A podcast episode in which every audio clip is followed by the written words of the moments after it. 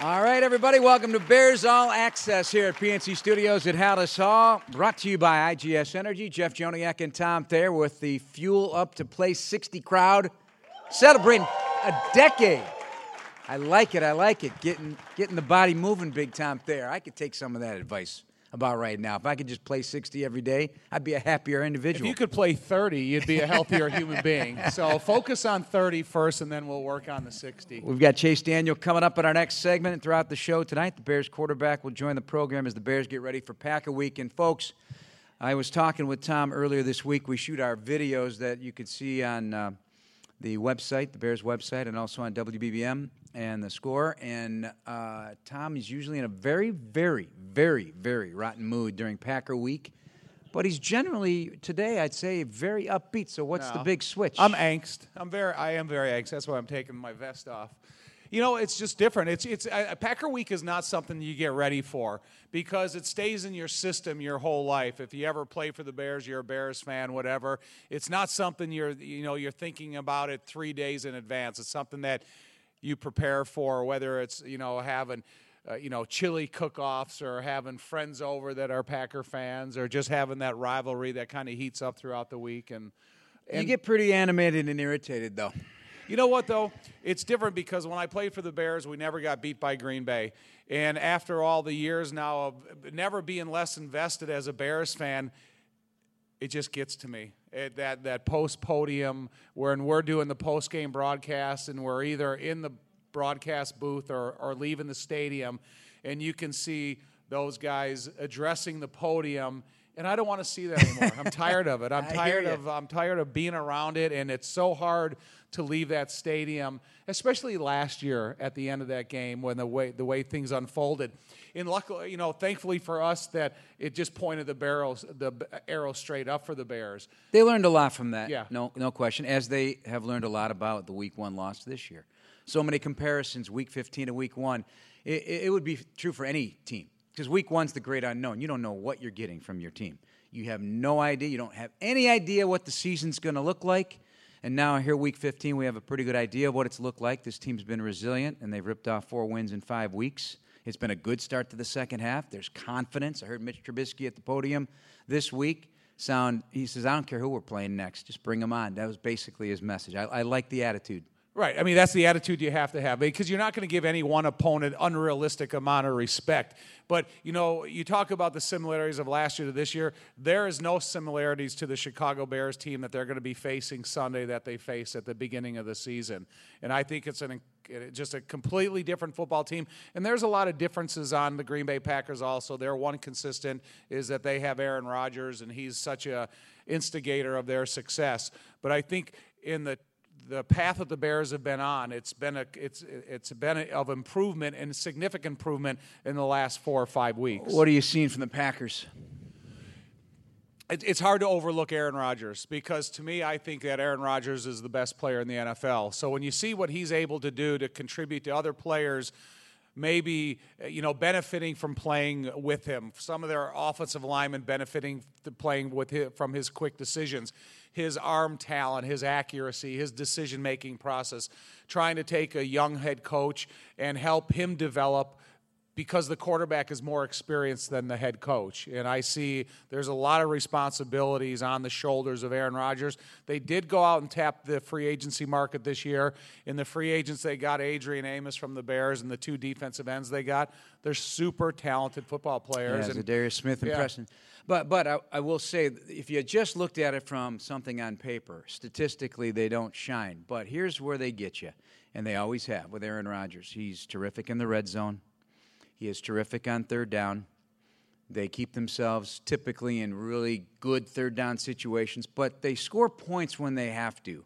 They score points before half, they score points coming out of the break. The Bears have done that too of the last three weeks very well, and it create, creates that take away a possession and score before they get the chance to get the football again. The two for one, which Aaron Rodgers has been great at over the course of his career. And they're doing that again this year. I think they have 14 touchdowns on opening drives of either half.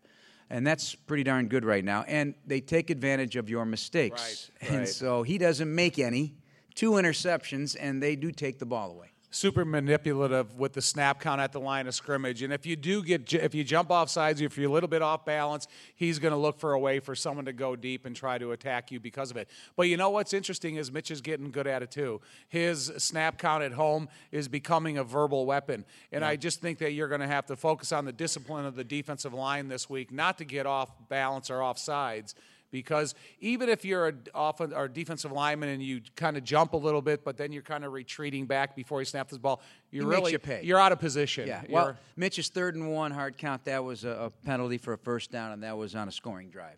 So it was a, a catch by Allen Robinson. He was terrific. After I, you know, you brought it up. I talked about it with him too. After interceptions the last two weeks, you've got it memorized by now. 30 of 38, 386 touchdowns, including one rushing and 10 yards of completion. So that's a quarterback who says, hey, I made a mistake. I'm not going to make another one. Keep moving in the right direction. Well, I, you know, I think that's going to be great to talk to Chase about because you know, you, to get into the mind of a quarterback, you have to ask a quarterback, and I think it's really interesting to see when you get someone that's been in that room, that's been filtering that information to get a get a line on it now. Chase Daniel coming up next. We're with the Fuel Up 60 crew here at Halas Hall. This is Bears All Access, brought to you by IGS Energy from PNC Studios. I'm Jeff Joniak with Tom Thayer, and this is Chicago Sports Radio 670 The Score. All right, everybody, back at PNC Studios here at Halas Hall on Chicago Sports Radio 670 The Score with Dan Briley, our producer, and Paul Zaranger, engineer. I'm Jeff Joniak. I almost said Little Z. yeah, you did. My guy, Little Z. I'm Jeff Joniak with Tom Thayer, and this is brought to you by IGS Energy. We welcome in Chase Daniel, the veteran quarterback. What is it, 11 years, 13 years? 11. 11 years. Don't add too many. Yeah, 11 yeah. years. 11 years in the league, man. I tell you, you, you talk like a coach, you play like a coach, you think the game in a very unique way, uh, which I guess a lot of veteran quarterbacks eventually become that way. But it's always fun listening to you. So thanks for taking the time to, to join us on the show this week in front of the Play 60 crew, you know? Yeah, you play more it. than 60 every day? I love it. No, no question we do. Got to yeah. get everybody up and moving. Thanks for having Remember me Remember when on. you were a kid, what'd you do? Because you're, a little, you're a little younger 60. than Tom and I. I played yeah? 60, yeah. See, we were running around from dawn to dusk, you know? Yeah, yeah. But uh, I don't know if kids all do that anymore. They don't make them like they used to. They do not, Chase. They do not. They, they, uh, how's my uh, Missouri buddy there? My, my uh, Missouri buddy used to be a big, big, uh, Big Eight, Big Twelve guy like me at Iowa State. Yeah, yeah. But now you're big time SEC, over there, SEC. Right? Yeah, I know, I know. I, can't, I don't remember what it was like to play in the Big Twelve. That's I crazy. To, I used weird. to hate Missouri basketball. Long before your time. Remember uh, Norm? Yeah, oh yeah. Oh yeah. They were yeah. great. They oh were really yeah. good. We had some battles with Iowa Yeah, State, yeah, but we're absolutely. talking football with the Bears quarterback. Tom, take it away. Chase, uh, Jeff just brought some stuff about the, how many years you've spent in the NFL. Last year, be, or last week before the game, Eli Manning says he doesn't want to be an assistant coach and he doesn't like being a backup. Would you be a good coach? I mean, I think I'd be a great coach, um, but do I want to be a coach? Probably not. So, I so this past uh, two weekends ago, I'm Wait, watching. ask him why.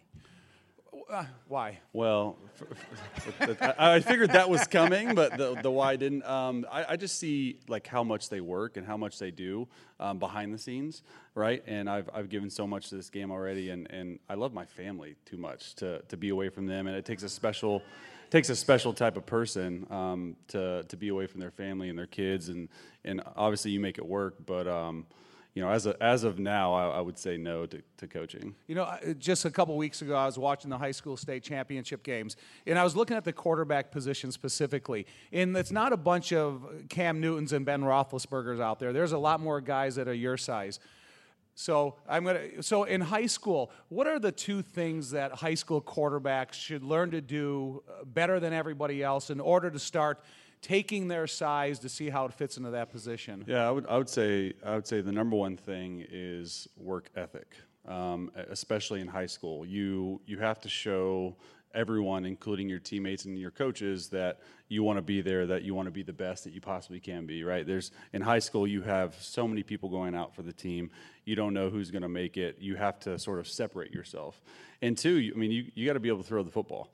I mean, you, you got to be able to be accurate with the football. Um, and uh, if you can do that, I think in high school, that's sort of what separates guys um, from you know who can throw it to who can't, and and that's who sort of will succeed, especially at the quarterback position. When you looked at your talents at the conclusion of your high school career, because you were more than a quarterback, did Missouri have a system in place already that was going to fit your talents, or did they have to kind of tweak it around what you brought to the table? Yeah, I I, uh, I committed there uh, after my junior year, before my senior year, and um, they were in the process. Um, of switching offenses to really suit Brad Smith, who, mm-hmm. who came before right. me, uh, a living legend in his own right. I mean, truly one of the first of a kind, sort of dual threat, yeah. new age type yeah. quarterbacks. And and I mean, I w- he's a, he's a better person first of all than he is a player. Um, we still stay in touch to this day, but they sort of switched it to him more the run option, RPO type stuff, sort of before anyone was doing it. And then, you know, when I got there uh, my freshman year um, that's sort of when the switch started to hey let's get six and a half seven yards deep in the shotgun let's get the ball out of our hands let's go five wide um, you know shack the halfback back in the backfield take advantage of what the defense is giving us and and that's why we were able to put up so many uh, really so much good numbers in, in college. I mean, it was fun to play, but also, you know, you look at the personnel that I had Jeremy Maclin, Martin Rucker, Chase Coffman. I, I could go on and on. These guys played a long time in the league. Right. Um, so that that helps when. And, and Brad went, wound up and played wide receiver in the NFL. Did, did when you got in, did anybody try to switch you to another position? I don't know if I could play another position, so uh, I'm glad they didn't. Uh, so no, for me it was it was it was quarterback all the way. Well, Br- Brad was kind of a quarterback that was more of a runner, where you yeah. were a quarterback that was more of a thrower. Yeah, yeah, I mean, n- there's no question. But at the same time, in Missouri, I think I ran for over a thousand yards in my career. So it was more of a, a scrambling type thing. So you know, averaged what 350 yards a year running. Some were called runs, um, you know, but it also helps playing almost in this same offense that we sort of have now. Right. Uh, more more empty backfield, but. Um, it, it, definitely helped, and I think that's why I've been so good. And you know, six of my 11 years have been in this offense. Um, you know, whether it's with Matt Nagy or D- Doug Pederson or, or Andy Reid. Um, so that's what I feel so comfortable about this offense. This year's been an evolution, hasn't it? Uh, it's been something. I mean, whatever expectations may or may not have been outside, inside, eh, personally, uh, individually throughout the locker room, you know, you never know how it's going to all unfold. Uh, what are your impressions of how it's unfolded? I could ask you a zillion questions of what you thought it might be, but just the whole process and where we're at week 15 of this season. Yeah, it's, it's crazy, right? Only promised three more games, and, and that's sort of in the quarterback room been our been our calling call, right? Like uh, our calling card is just like, hey, you you're only promised three more Wednesdays, you're only promised three more Thursdays, so make the absolute best of them. Take it one game at a time. But obviously, if you if you look at the the arc of the season, it's not where we wanted to be, especially to start. You know, we, we had some some tough games some close games that we should have won and, and got blown out a couple times, like you know the New Orleans games. That's just that's not like us. And, and, one of the things that we haven't been super proud of, you know, as of late we've protected Soldier Field, but at the beginning of the year we lost some games at Soldier Field that we should not have lost. Um, and I, I, just think offensively, uh, you look at it and. You, it's really the tale of, of two halves of the season. The first eight games, we, we just we didn't have an identity. Uh, and, and, sometimes it, it takes a long time to find an identity, to find, you know, a uh, quarterback and a play caller, head coach sort of get on the same page, but also see, you know, we've had some injuries here and there. We've had to have some fill-ins in offensive line. We've had some fill-ins at receivers, and and I think it's just it's it's gotten to a point now where you look at the second half of the season and we're firing all cylinders. And I really like to go back to really the first Lions game uh, really when we started it, it, was at home and, and it just it just felt different. We scored three touchdowns that day. Our, our defense played you know really well. And then you know you go to la mitch got a little hurt take that out of the equation. But every other game since then i mean we've been firing all cylinders. And, and the thing that i think uh, really that, that goes unnoticed is really the first half of the season we had like 55 to 58 to 60 plays a game we weren't on the field at all and that that's just that's not normal. And we were putting our defense in very bad spots where they're having to play 75, 80 plays a game. You look at since the Lions game, it's like 65, 68, 72. 75 like those are the type of games that we want we want to control the tempo we want to be on the field and guess what the the narrative is now hey we're staying on the field on third down we're, we're much better on third down in the second half of the season than we were in the first half of the season. You know, a couple weeks ago, you said you saw Mitch Trubisky have the best Thursday practice that he has. Can you can you recognize a good practice as the offense as a whole, or do you break it down specifically to the quarterback position? I think you can tell when everyone's sharp, but as a quarterback and being around um, this offense, I, I, know what it's like to be sharp in a practice as a quarterback. And whether you like it or not, this offense starts and ends with the quarterback. So if Mitch has a good practice, usually the entire offense is going to have a good practice. But yeah, I mean, I there was just something about it, and me and me and Coach Ragone sort of talked about it, and I said something, and and I meant it. I usually don't say a lot at the end of the practice, like when we break it down with the quarterbacks, but I just told him, I just let, I just let him know, hey man, like I'm I'm being serious. Like you you put together today probably one of the best Thursday practices I've seen in, in quite some time, and and it just ball was jumping off of his hand. He was sharp. He was jumping around. He was using his cadence. It was just all those type things, and that's continued to progress, and he's continued to build on that. When you're in practice and you hear the play called in the huddle, do you still have a quarterback clock in your head when you're watching Mitch run the play, and you're going, okay? This is how I feel it. Yeah, there's no question, especially because uh, in the National Football League, you really don't uh, get reps as a backup. So you have to be able to, um, you know, go out there and, and, and run through it and walk through it, stay behind it. And um, so that's what I do every single play. I'm, I'm right behind it, walking through as, as I'm playing the play. Chase Daniel, our guest here on Bears All Access. We're going to take a break here from Halas Hall PNC Studios. We're brought to you by IGS Energy, and this is Chicago Sports Radio 670 The Score. Welcome back to Bears All Access here at PNC Studios at Halas Hall. Jeff Joniak Tom Thayer, and Chase Daniel, the Chicago Bears quarterback. We're brought to you by IGS Energy and a proud partner of the Chicago Bears, providing electricity, natural gas, and home warranty products to over 1 million customers across the country. Learn more about IGS Energy at IGS.com. Chase, kind enough to join us as we get ready for the Green Bay Packer game on Sunday. Uh, let's talk play calling because there is an art to it. We know, we know that and Matt Nagy uh, is now in, in deep into his second season as the Bears head coach and play caller. And what have you picked up in terms of that art? And you say you're not going to be a coach, but would you have your own style? Yeah, I mean, I mean, I think um, Matt is is one of the better play callers um, that I've had a chance to be around. Probably him, Sean Payton, and Andy Reid. Um, but but with with Matt, um, it all comes down to the the quarterback play caller um, relationship, and I think him and Mitch have a great one, and I think it's just going to continue to grow. It's going to continue to evolve. Uh, it, it, takes some games in this offense now to see what your quarterbacks like, what your quarterbacks don't like. Uh, etc. So, what I think he's done a really good job of these past eight weeks is, first of all, he's run the football. Uh, and, and, that's where it starts up front with our guys, uh, with with Demo and and uh, you know those big hogs up front, man. They are they're doing well, and, and and you know we might not be running for 180 yards or 190 yards, but what we're doing is we are getting almost five yards of carry. So that, so first of all, that's great.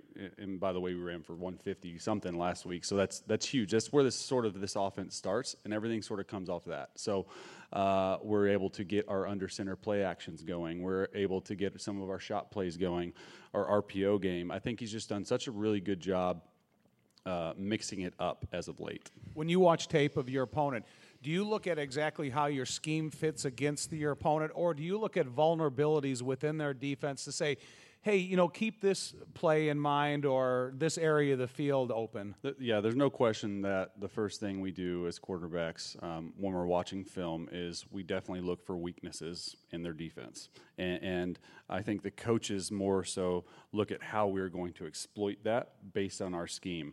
Uh, and so what we're doing as quarterbacks when we're watching film, we are – not only are we studying the 11 defenders on the field, but we're also studying the tendencies and the play calls of the defensive coordinator, who is Mike Pettine in this case. So uh, it's a lot more than just turning on the film and just watching, hey, that looks like man coverage. Hey, that looks like single high zone. Hey, that looks like, you know, cover two. Uh, it's what does he do on third and – two? What does he do on third and eight? Okay, we're in the red zone here. How does this calls differ? I mean, it's it's very intricate, uh, and and we have these these sort of routines at, at the quarterback room that we like to follow. Like today um, is really for us a uh, a base install day, meaning first and second down run, play action pass, screens, whatever. It's it's normal around the league that does that.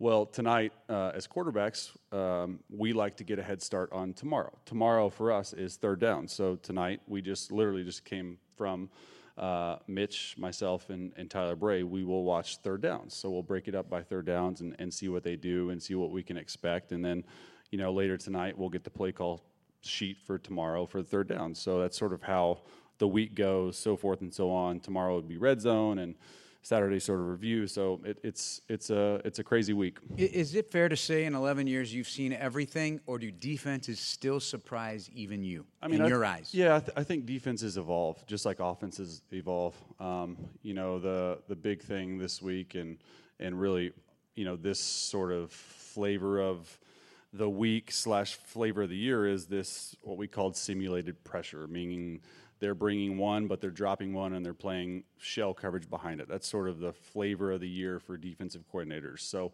um, and all this like linebackers mugged up in the A and B gap, right? So, if you told me, you know, five years ago that this would be happening, I'd say you're crazy. Like no one does it. It's a four-two box. These guys are like just boom, boom, boom, and you know you're playing cover three.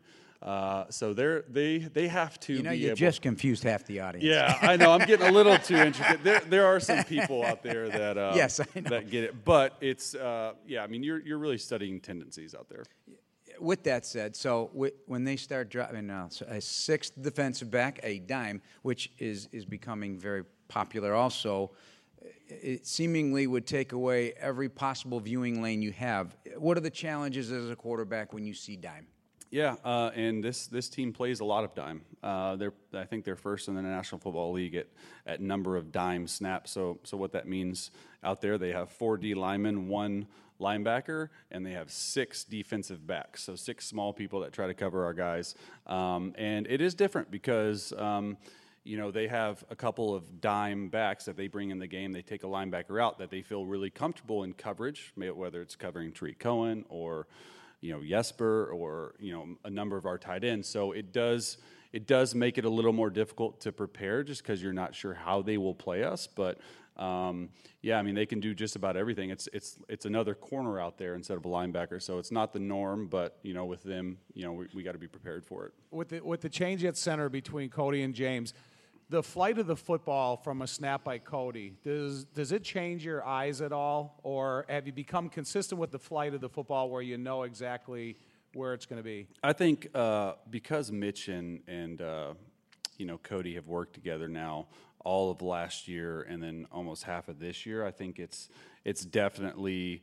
Um, they got it down, Right. and um, it it does it. No, that's a fair question because it definitely changes from center to center. Like when I'm taking a, a snap under center from from James, my hands are much higher on his on his bottom. It, it- you know, from Cody, it's much lower. I'm sure you guys really want to know that, but it does it does change. There's no question, um, and and I think the comfort level of Mitch and Cody really played into that decision uh, of of switching the two. Yeah, well, you know, I think Cody he's a, he's a good settlement on that inside because he can help develop the talent of Rashaad Coward and still continue the development of James Daniels. And I don't think James Daniels' ability to play center is out of the realm of possibility going in the future in his career. But I think they're really fortunate to have a guy as talented as Cody that can make those changes and still, you know, hold up to the leadership that's expected of him. I totally agree, and and and it just so you know, it is it is not easy to to move from guard to center right in the middle of the season. I mean, Cody had not snapped a ball since the Philadelphia Eagles game because we knew sort of then that he was probably going to make the switch. Right. So he wanted to Eagles practice playoff game. Yeah, playoff Yeah. game. Yeah. Um, uh, and so it, it's it's not easy. So uh, a credit to them for for being able to do that and and do it so well. It's Chase Daniels, our guest here on Bears All Access, brought to you by IGS Energy. Do you, ever have a good time with James Daniels and Chase Daniel and the whole Daniels Daniel thing? What's that dynamic in the room? Yeah, I think I think uh, for for me, obviously there's well, not, I say obviously uh, there's no S on my name. There's an S on Daniel's name, James's. So um, I still to this day uh, Missouri fans, Bears fans, whatever you call it, they will still put an S on my name, and, and I try to tell them there's only one of me. There's not multiple. It, no S, please. Um, but it's still, it, you know, it's just it's part of the deal. I got three Soldiers first Field. names. They- so- uh, many people still call it Soldiers Field. yes, Here, yeah. in the right. great, here in the great state of Illinois. it's, it's inherent. Uh, as you look at your season, uh, I know in training camp you said you felt like you were the most ready, most prepared, best playing the best football of your career 11 years in, and that's certainly the way you'd want want it to be. You, you still feel that way 15 weeks later. Yeah, there's no question. I, I just I felt like um, you know being able to play in a couple games uh, last year, um, and then just building on the preseason and building on the games this year, uh, it all helped, right? So uh, for me, uh, I have a really, really, really good routine that's. Uh, sort of time tested over 11 years. I haven't really changed much. Um, maybe I've changed more in the recovery aspect of it. As I get older, my body needs to recover more. Uh, that's just science. Um, so maybe instead of one massage, I'll get two massages in a week. I'll eat much healthier. Uh, you know, I have a big sweet tooth. I don't eat as much sugar um, as I used to, uh, which is hard. But uh, yeah, I mean, definitely feel like I've played my best football to date. I mean, you know, I've been in 11 years, only have five starts. So uh, the more I get a chance to start, the more I have to come in and start, the, the better I'm going to get. Did you envision that as a possibility when you entered the NFL? You know, I entered the NFL undrafted. So my whole goal and my whole mentality was just do anything and everything I can to make the team uh, for the first few years. Uh, and then I was able to back up Drew two or three years and then move on to Kansas City. Uh, and, and listen, you know, I'm a backup quarterback, and I tell these guys, other backup quarterbacks that ask me a lot, like, how have you stayed in the league so long? How have you done this? Um, you know, you, you have to be able to push through, and you have to have that belief that you uh, will be a starting quarterback. If you're not, then you're in the wrong profession. If you just are okay with being a backup quarterback, um, it, it's not good enough. I was wondering, do we have to take a break or can we go? No. Uh, so- oh, we're breaking. I didn't see the well, break sign. Damn, I, really. Because I have a long-winded Okay, question. we'll save it Yes. big time. Save it for the other side as we get you set for Bears Packers with Chase Daniel here from PNC Studios at Halas Hall. This is Chicago Sports Radio 670 The Score. Welcome back to Bears All Access, brought to you by IGS Energy as we get you set for Bears and Packers coming up at Lambeau Field on Sunday. Bears fans get out of the cold and hit the beach in Cabo San Lucas, Mexico with your favorite Bears players, including Bilal Nichols and Roy Robertson Harris. Inside the Bears, hosts Lauren Screeden and Spice Adams, the diminutive one now. Boy, he continues to uh, shed the LBs. He's looking good. And Apple Vacations this March. Visit applevacations.com slash Bears for more info. With Tom Thayer, I'm Jeff Joniak, and our guest this week is Bears quarterback Chase Daniel. As uh, you look at things and the way they've, they've gone and, and the constant, the constant pressure of playing quarterback in the National Football League, but in a city like this. I'm not saying every city isn't like this, but it definitely is rare. And this is a unique place to play quarterback. You've felt it, you've seen it, you've seen it from the inside out. How challenging is that? You know, sorry, all I heard was Cabo San Lucas. Yeah, your name. It- my, my name was not. My name wasn't on there. I, man, I mean, I'm sure there's still time. ten degrees outside right now, and Five on Sunday. yeah, no. So I, I heard something about pressure, and um, yeah, I mean, listen, in, in this town, um, especially a, a great sports town like Chicago, right? Chicago Bears. I mean, you you grew up watching. First of all, them and the Packers play, uh, and it, it's not an easy town um, to play in because um, there is a lot of pressure to be great, and when you're not great, um, fans are going to criticize you. Um, that's part of the job right? Uh, and I always tell um, Mitch, I always tell any quarterback that I'm with, um, and he knows this, but when you win, you're going to get way too much credit. And when you lose, you're going to get way too much blame. You have to stay even keel. Um, and, It- and It's almost cliche to say it, but everybody does. There's certain things about football that just continue to come back, Yeah. and you think, ah, that's just lip service, but in reality, that that is the case. And and because this league is is so crazy, right? It's ever changing. Stuff changes every single week. It is a what have you done for me lately league. And if you do not live up to that, if you do not score enough fantasy points, if you do not do X, Y, and Z, I mean, there's always going to be um, something wrong with you. And um, you know, especially in this in this day and age of social media and Twitter, right? Everything's out there. Everyone has a voice. I love it. I'm I'm I'm the worst at it. I'm I'm on Twitter Yeah, see, nonstop. we're, we're not. So you, you can't shut it off. yeah, you just have. Uh, because why? Why? Why, I- why do you like it? I enjoy. I enjoy The interaction? The interaction with fans. I enjoy um, listening to sort of the narrative of each, of each week and how the fans are portraying our team, and it's just it feels like a connection to me with the fans. And um, you know, I'm definitely not naive not to think there's there's some bad stuff out there, but you got to filter it, right? Like the only the only thing that I think I think the Bill Belichick quote, if you if you didn't see it, the Bill Belichick quote, if you didn't see it, um, about the 53 men in the locker room. Those are the opinions Yeah. that matter. I did see Uh, that. I, that that rings true, man. That that really does. At the end of the day, um, these are the guys you got to make happy. No, you took my you, you took all my fire because going into the break, you were going to let me ask a oh, long-winded forgot. question. I well, know. you're signing autographs. So no, sorry. No, but that that's what Was it- that where you're going? Yes, Well, because let's I talk was, I about it more, though. Well, I was watching some of the Belichick and Nick Saban. They were talking about it. So I think the cell phone has killed camaraderie on a team because when you go to these facilities and they're so super in size and everything, and when these guys get out of meetings, and I saw there was a player that um, on another professional team that text messaged somebody during practice.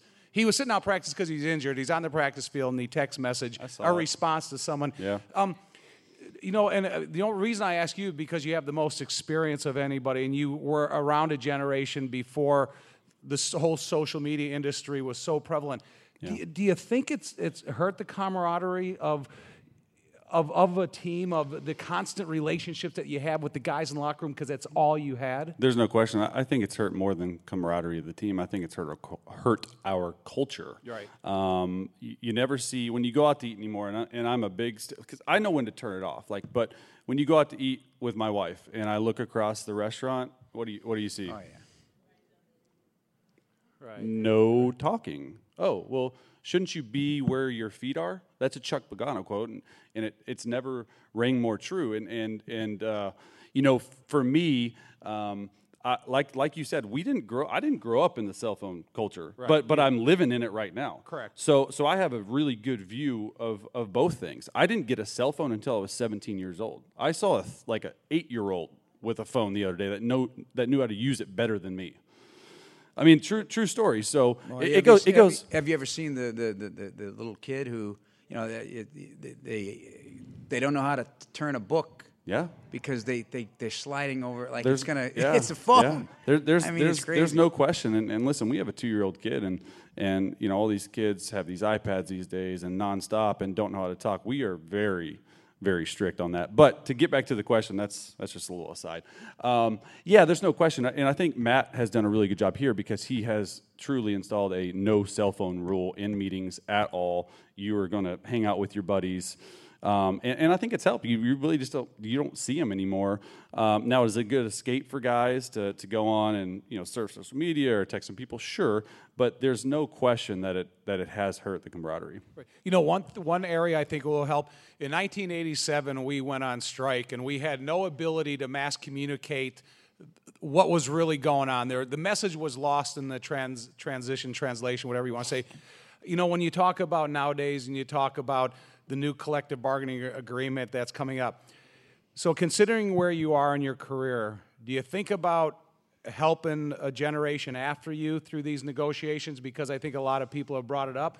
But I do think that the social media will help these guys be more in contact and understand what the message is out there. Yeah, there's there's a, that's a that's a great question, and um, there's no question about it. So, uh, if you guys don't know, I'm I'm the NFL Players Association rep for our team. I've I've been going to these conferences for um, eight years now, and, and all that all that says is that the the NFL players have a union, right? And so I help represent. I'm one of 32 representatives of a union, and and what. Thank thank you. Um, just because just because I care about uh, I care about the business side of football and, and, and taking care of players, right? Like the average career is three years. To me, not good enough. So the average guy is retired at 24 years old. Right. What are they going to do after sports? Your, your rookie contract, after taxes, after agent fees, a couple hundred thousand dollars right. over three years. Over three years, a couple hundred thousand dollars. You want to buy your mom a car? All right, 50 grand. You have 150. You want to buy a house? No money. You're, you're broke. I mean, it's it's insane about the number of people that are broke, but there's no question, which is what another thing's interesting is that if I if I end up playing uh, two more years, which I plan on doing, I will have played through three CBAs, right? Which is very just it's not normal. Right. I've been through a lockout year, so I, I get everything that's going on, and there's no question that the the former players are are very high on our priority list, and they do have a voice because of social media now. Their kids might be helping them out, right. read the tweet, but the, absolutely, there's no question that that they do. How about the future players, though, at the same time? Because there are times, and I don't want to get into a whole NFLPA and, and ownership and what side of you on type of argument, but there are some, in some cases, and I'm not going to name names, I hear things that disturb me over the years from these these um, these meetings and this vitriol that comes out is that it's a, it's almost a me for uh, I don't, I don't care about the future. I care about now, and that would bother me because if you don't grow this game, the game will be in trouble. There's no question. And you don't know when that trouble comes. Yeah, and and, and I really love where our team's at. Um, right now, with that, we actually just had an NFL Players Association meeting. Some people from the union came down, and um, we talked about a multitude of issues. Um, you know, the collective bargaining agreement, which is called the CBA. It's what the NFL and the NFL Players Association, the rule, the handbook that they play under. It's it's expiring in 2020, um, and they came and talked to us about it today. And you would be surprised at our team how many people talked about the future of the game. Not only do we want to get a better deal for us, but we want to look out for those guys that are in high school right now, that are in, in college right now. We want them to have better benefits than us. We want them to get paid more than us. Um, and uh, not only are you trying to take care of, of us, you are trying to take care of former players and the future of the game. That's Chase Daniel. We'll continue here from Halas Hall, PNC Studios. It's Bears All Access brought to you by IGS Energy on Chicago Sports Radio, 670 The Score.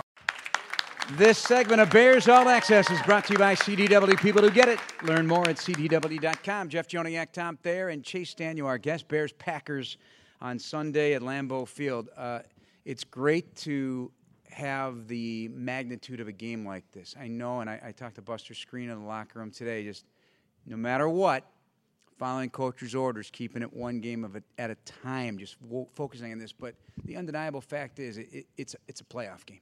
Yeah, you know, it's a playoff game. There's no question. I mean, I think um, you know, obviously we talked about it earlier in the show. We didn't start the season like we wanted to. Um, as of late, four out of five, I think, and uh, gaining some momentum. And we've made this game uh, a game that matters. Not that it didn't or it wouldn't if we weren't in because it's Bears Packers. I get that, but um, it, it, it matters, and so um, you know it matters for both teams, and and I think both teams realize that. Anytime you get the Bears and the Packers together, it's going to be there's going to be some fireworks, and and for us, the only thing we can control is how we prepare on a Wednesday, on a Thursday, on a Friday, travel Saturday, and play Sunday. We can't, I, I, I get it. We need some help here and there, whatever. Well, if we don't win, the help doesn't matter. When you talk about the preparation on Wednesday, Thursday, and stuff, uh, being here for a period of time, not having an indoor facility, on these in these cold weather practicing conditions, where do you get the best concentrated work? When you get an indoor facility where it's temperature controlled and you have, you know, all the field size you need, or are you a guy that you like to go outside because those are conditions? You know, me, I, you know, just for the preparation, I think mentally probably a little bit more concentration in the warmer conditions. There's no question, especially on Wednesday, because Wednesdays are really first big work day. And so what that means is there are a lot of plays thrown at players that are new, right? So we need as much mental focus that we can possibly get, way more than the physical. Now, I would say tomorrow, you know, we're going to go outside, we're going to practice. Um, but but Wednesdays, sort of as of late, it's been a more of a mental day for us because the, you know, 16 games, 17 weeks throughout the season, your body is is going to feel bad, uh, regardless of what position you are. Uh, it, it's a long time to be doing it. We've been working since you know the middle of July, um, and so yeah, I mean, for, for me personally, I would have loved to been outside today because that's the sort of the weather we're going to get on Sunday. It's looking like you know a high of 14, low of two. Um, truly, yeah, truly Uh, football the two weather. won't be until nightfall. Exactly. It's gonna It's be gonna it's gonna balmy. be sunny though. It's it's, gonna be sunny, so that that will help maybe some. You can help deserving families by donating a gently used winter coat to the Chicago Bears Jewel Osco Coat Drive at the participating Jewel Osco locations now through February 28th. Donations benefit the Salvation Army. Jeff Joniak, Tom Thayer. Chase Daniel, our guest here, the Bears quarterback. If you could put into um, context how Matt Nagy has shepherded you guys through the difficulties this year to where you stand today. Well, I'd. I'd say the first um, and most glaring thing from a player is he's he's never changed. He never changed when we you know lost two or three in a row. He never changed when we weren't meeting inside expectations. Um, and I think that's a true leader of a coach. All right, um, you have to demand excellence, but understand your players at the same time. And um, of course, I mean, listen, he he took blame for some of it that really wasn't his fault. So he showed accountability and and in uh, in the team and in himself. And I think that just the team. I mean, the team loves him. He's he's a great guy. He, the team's loved him ever since his intro meeting, April third or second of 2018 when he first got introduced to the to the team. Um, and, and, and Matt is a guy that is forever uh, an optimist, uh, and and so am I. So he's never had a bad day. He really he really doesn't ever get in a bad mood, and and I think the team has sort of taken that on. Is it hard to have 53 optimists? Sometimes, yeah. There's no Because question. he's made it clear. I- don't want to hear excuses. I don't want to hear complaining. Well, and I, and I, and what I love about it, and, and this is this is a pretty young team, right? Like age wise, it's a very young team actually. Um, but what I love is the accountability factor that the players have for one another. And I think that's truly when a team can take off. When it doesn't come from the head coach, it comes from Danny Trevathan or Akiem Hicks or Khalil Mack or Mitch or Allen Robinson, the leaders on the team gathering the players and saying, We're not going this way, which is bad. We're going the opposite. We're going good, and we're going to stay that level. You know, I'm not a big fan of closed door team only meetings, but you guys, there was brought up a couple of weeks ago about you guys having one. And I'm glad there was only one because I don't think that's a message that you want to just keep getting in where they we got to figure out what's going on here and it's only uh, amongst the players. So it had to be a strong personnel led player meeting. But I got to imagine, as much as you talked about those other guys, there's a lot of eyes that had to gravitate towards you. And, you know, whether it's a young guy with no experience looking for Chase for answers, or it's a guy with a minimal amount of experience that needs Chase to tell him what, what's going to happen here. Yeah, no question. And, and that so-called players meeting, it lasted a grand total of about a minute and a half. Good. So, um, you know, we're we were never in panic mode. It was just more of a let's get right, let's move on, done, break, move on. But at the same time, I am a, in an in interesting position, right? I'm the backup quarterback, but I'm also the longest tenured um, player in the NFL on this team. So I, I will get guys that will come up and, and ask for, you know, you know whatever it may be, and, and I do try to give leadership. But at the same time, I know that I am not the starter. Like this is Mitch's team forever, and and so I have to sort of not walk the line, but also like not make my leadership known out there because that would be stepping on on Ten's feet, and that's not who I am, and and that's not the relationship Ten and I have. How, how, how would you describe it? Um, you know, for me, it's more of a, a lead by example, um, and trying to do do all the right things. Whether it's um, you know getting here at five forty five in the morning, studying extra film, or staying later, or staying after with some of the receivers to help a little bit of everything behind the scenes type thing. And I think you know, listen, I'm not the only one. All the all backup quarterbacks will do that, right? That's, there's nothing special about that. But you know, this matters to me. The the game matters. I don't just play it just to, to play it. There's a reason, right? And it's I love the game, and I love being here. I love being a part of the Bears. Uh, it's it's one of my favorite organizations. Who gets you out of your seat? You know, during my career, Barry, we were playing, and Barry Sanders was on the other side, or Dan Marino was the other side. It kind of got you out of your seat to go and watch. Who has brought you out of your seat to watch throughout your career? Oh man, um, uh, obviously you know, I get a lot of crap for this in, in, the quarterback room, but but you know it, it starts and ends with with Drew Brees. Right. Just because I was with him for so long and he sort of taught me the ropes of being a quarterback, but man, it was it was something special to watch him. Um, you know, not only during games when he was carving guys up, but he was the same guy in practice too, man. It was remarkable to watch. You know, this could be trouble for people, but the first 38 games of his career and Mitch's career, their numbers are. Uh, have you seen this? I have. I've seen. I've seen everything on the internet. I have. Eh, because it's startling, similar. and the only reason I bring it up again, it's not to say 10's going to be Drew Brees. Yeah. Maybe he'll be better. Yeah, no okay? question. Or that David Montgomery is not going to be Walter Payton, but you never know. Yeah. Uh, but the, the fact of the matter is, there, there's every game is a referendum on a quarterback. Yeah. And to me, that's the most. Diff- I don't care what. Every game's a referendum. Up, oh, he's not this, or he's going to be this. Yeah. And to me, that is the roller coaster struggle that even I have a hard time with as an analyst of, of observing it all. Yeah, and listen, back in the day when when Drew was putting up these numbers through the first 38 games, he wasn't getting what say Mitch or anyone else who uh, struggled a little bit of their career. I mean, it's 30 uh, it's a blip. He's going to go on to start 300 games in the league. I mean, come on now, like give the guy a chance to to get his feet wet and to, to play and to and but you know that's that's the culture we live in today. Yeah. and and he understands it and all these other guys. There's multiple quarterbacks around the league. Sort of happened with Marcus Mariota when he was playing a little bit and got sort of replaced by Ryan Tannehill. I mean listen it, it's it's out there and and that's why this league has turned into such a what have you done for me lately league. That's Chase Daniel. Thank you so much. Always a pleasure. Thank you. Very very very good to talk to you. Thanks to the Fuel Up to Play 60 crowd for Dan Barilli Paul Zarang Tom Thayer I'm Jeff Joniak That'll do it tonight on Chicago Sports Radio 670 The Score. We'll talk to you on Sunday from Lambeau Field on WBBM. Pregame at 9, kickoff at noon. Good night, everybody.